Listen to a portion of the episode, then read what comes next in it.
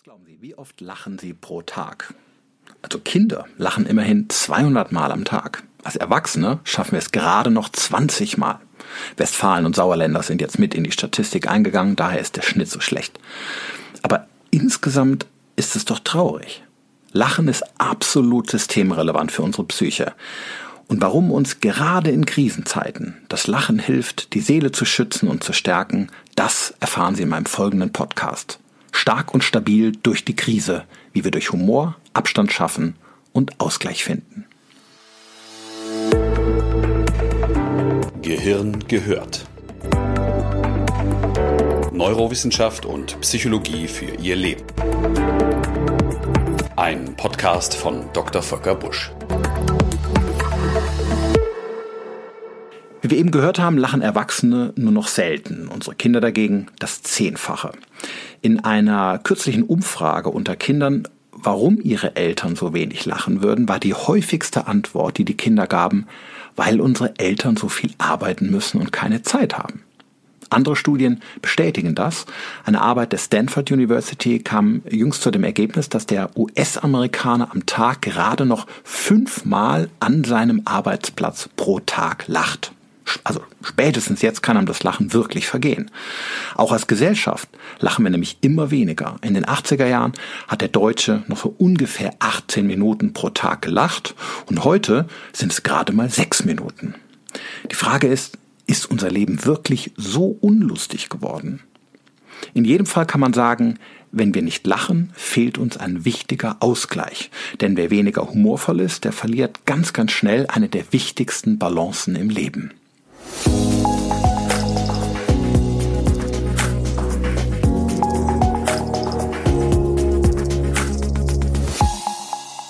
Das Urprinzip der Biologie ist Yin und Yang.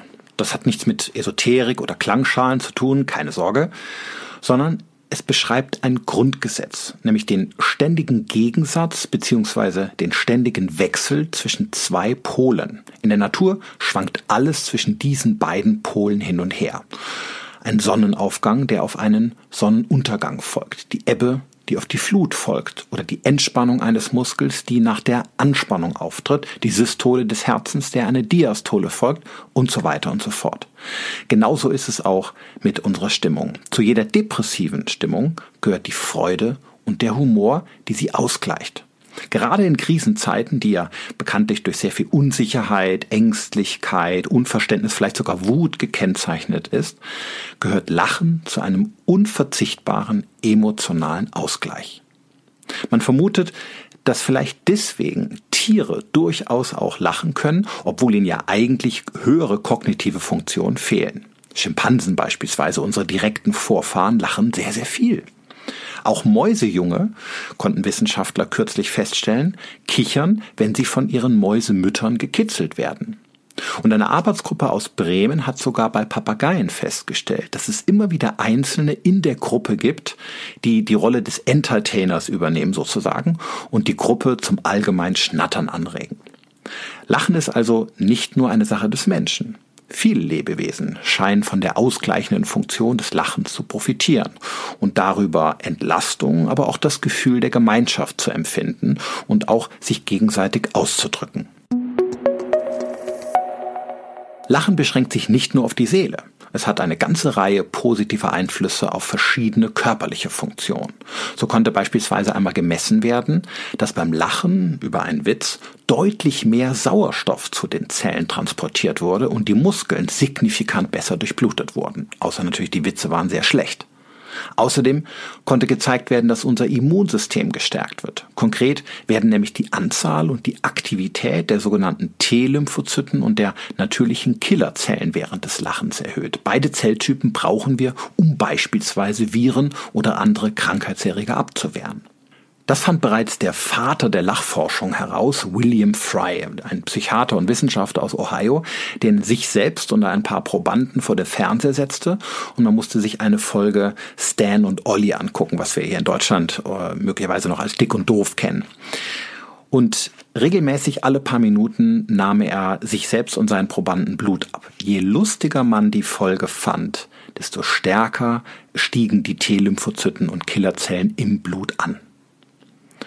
Humor macht außerdem schmerzresistenter.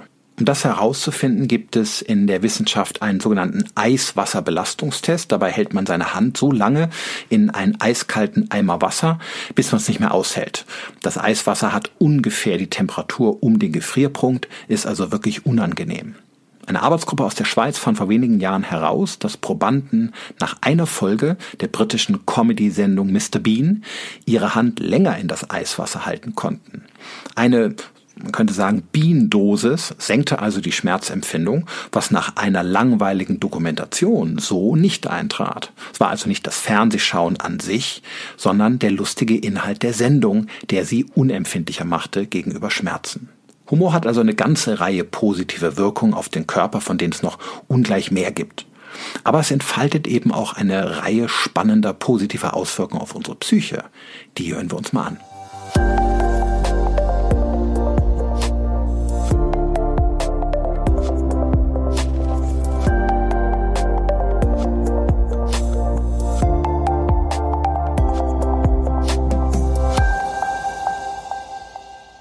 Humor tröstet, er solidarisiert und er lenkt auch ab. Aber das Allerwichtigste überhaupt ist, er lässt Druck ab. Und zwar deswegen, weil wir ganz kurzfristig einmal die Kontrolle verlieren. Ein Hauptunterschied zwischen Humor und Traurigkeit ist nämlich der, dass man Traurigkeit immer versucht, irgendwie zu unterdrücken. Negative Gefühle sind gemeinhin dadurch gekennzeichnet, dass man sie versucht zu kontrollieren. Und genau das kostet Kraft und verursacht auch das eigentliche Leiden. Studien zum Liebeskummer haben beispielsweise mal gezeigt, dass Herzschmerz dann besonders belastend ist, wenn man versucht, diese negativen Gefühle zu unterdrücken und viel weniger, wenn man sie zuließ. Und bei richtig gutem Humor geht genau das eben nicht. Denn ein herzhaftes Lachen bedeutet Kontrollverlust. Wir platzen heraus und plötzlich löst sich alles. Der amerikanische Historiker und Soziologe C.N. Parkinson hat mal gesagt, wer über etwas lacht, der befreit sich auch von einer Last. Und im Emotionsmanagement gilt ganz allgemein, Kontrollbemühungen strengen immer an. Kontrolle loslassen, befreit. Und dafür darf Humor auch mal verrückt sein, er darf bissig sein oder sogar an die Grenze des guten Geschmacks gehen. Denn Witze, die die Grenze überschreiten oder Geschichten, die auf eine ganz verrückte Weise überraschen, die entfalten auch die besonders große Form einer Entlastung. Wie sagt man so schön, es gibt 3 seelische Zustände, in denen alles erlaubt ist. Der Humor, der Schlaf und die Psychose. Kontrolle abzugeben hilft, absurde Situationen besser zu verdauen und sich von Belastung ganz allgemein zu lösen. Witze reißen über eine Situation, die alles andere als witzig ist, schafft besonders gut Distanz zu eben dieser belastenden Situation. Vielleicht kennen Sie den jüdischen Psychiater Viktor Frankl, der mehrere Jahre in einem Konzentrationslager verbrachte und noch Jahre später davon berichtete, dass die Juden in den Konzentrationslagern sehr häufig Witze über die Nazis gemacht hätten. Das soll ihr furchtbares Leiden in keinster Weise kleinreden. Und dieser Lagerhumor, wie Frankl ihn nannte, konnte ihre Lage natürlich auch nicht entscheidend verbessern, aber er war eine effektive Waffe im Kampf um die psychische Selbsterhaltung. Und so finden wir bis heute in fast jeder furchtbaren Krise der Menschheit Geschichtenerzähler, Gaukler, Kabarettisten oder Karikaturisten, die Menschen zum Lachen brachten, um die nötige Distanz zu schaffen, zumindest zeitweise. Denken Sie beispielsweise an den Schelmenroman vom braven Soldat Schweik oder die satirische Wochenzeitschrift des Simplicissimus in der Epoche um die beiden Weltkriege. Oder nehmen wir ein aktuelles Beispiel. Vielleicht erinnern Sie sich noch an den G20-Gipfel in Hamburg im Juli 2017, bei dem es zu zahlreichen Ausschreitungen wütender Teile der Bevölkerung kam. Und plötzlich bahnte sich ein Mann einen Weg durch die Menge mit einem selbst gebastelten und bemalten Schild und schlenderte ganz seelenruhig durch die Gruppe der Demonstranten. Jeder, der dieses Schild las, musste plötzlich lachen und ließ von seinen wütenden Handlungen ab. Auf dem Schild stand: Ich bin Anwohner und will nur kurz zum Edeka, danke. Das war die perfekte Waffe gegen Angst und ließ für einen kurzen Moment Druck aus dem Kessel. Binnen Stunden verbreitete sich das Bild in sämtlichen sozialen Medien. Die Reinigung emotionaler Belastung nennt man auch Katharsis und dies eben besonders stark bei Humor. Bei einer Reihe gesunder Probanden ist das auch wissenschaftlich belegt worden. Sie mussten sich traurige Filme ansehen und wurden mit niederschmetternden Nachrichten aus der ganzen Welt bombardiert. Die Stimmung war verständlicherweise danach im Keller. Dann gab man ihnen positive Nachrichten. Die allein lösten kaum Stimmungsverbesserung aus. Aber wenn sie humorvoll waren, dann gelang das deutlich besser. Übrigens, genau aus diesem Grund haben Machthaber, die ihre Herrschaft auf Angst und Schrecken aufbauen, auch keine Lust auf Humor in der Bevölkerung, die sie unterdrücken. Denn ein Volk, was noch lachen kann, eventuell sogar über die eigenen Widersacher, ist viel weniger verängstigt und dadurch auch weniger manipulierbar.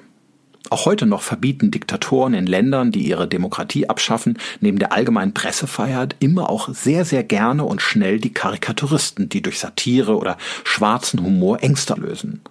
Der furchtbare Terroranschlag islamistischer Fundamentalisten auf die Zeitungsredaktion Charlie Hebdo in Paris im Januar 2015 war kein Zufall. Vielleicht kennen Sie noch den ganz wunderbaren Roman von Umberto Eco, Der Name der Rose, oder den gleichnamigen Film mit Sean Connery in der Hauptrolle. Im Prinzip geht es bei der Handlung um ganz genau dieses Thema. In einem abgelegenen Kloster in Ligurien, also Norditalien, zu Beginn des 14. Jahrhunderts, kommt es zu einer Reihe bestialischer Morde.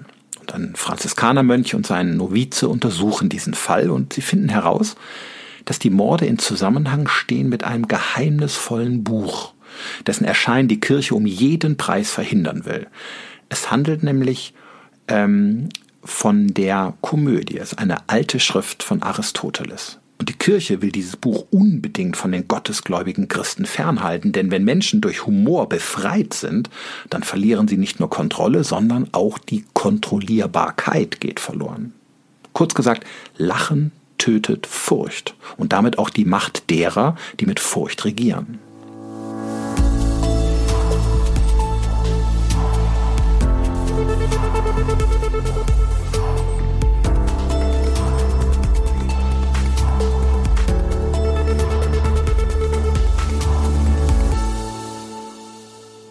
Lassen sich also Ihr Lachen niemals nehmen. Ohne Lachen ist das Leben kaum lebenswert. Egal wie körperlich gesund Sie sind, wie viel Erfolg Sie haben oder wie reich Sie sind. Wer von Ihnen das wunderbare Kindermärchen Tim Thaler noch in Erinnerung hat, weiß, was ich meine. Tim verkauft sein Lachen an den Teufel und bekommt fortan jeden Wunsch erfüllt. Aber glücklich macht ihn das nichts, denn ohne Lachen ist alles nichts. Finden Sie in Krisenzeiten immer wieder und ganz bewusst Freiräume, in denen Sie sich nicht mit den Sorgen des Alltags beschäftigen, sondern für einen bestimmten Moment loslassen. Schauen Sie sich lustige Filme an, spielen Sie und lachen Sie gemeinsam, lesen Sie sich Witze vor, freuen Sie sich über Kleinigkeiten um Sie herum, finden Sie das Absurde, das Komische und das Verrückte in der Welt. Übrigens, beziehen Sie sich dabei ruhig auch mal mit ein. Es ist wichtig, dass man auch über sich selbst lachen kann und sich selbst nicht immer allzu wichtig oder allzu ernst nimmt. Pflegen Sie Ihr Lachen, und zwar täglich neu, immer wieder. Anders als Klopapier können Sie eine gute Stimmung nicht hamstern. Sie muss immer wieder frisch zubereitet werden, aus den Zutaten, die gerade unmittelbar um Sie herum sind.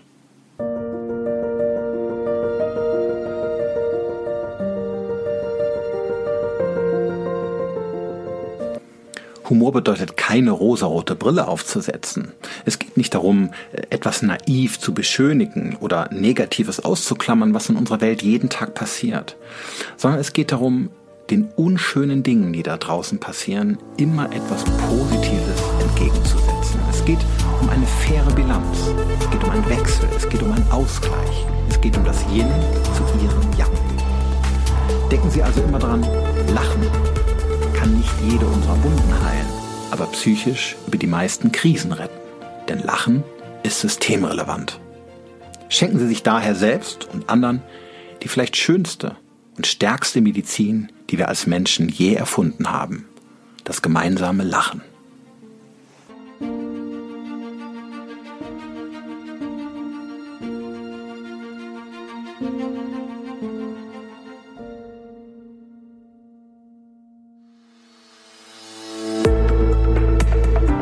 Gehirn gehört. Weitere Informationen auf www.drvolkerbusch.de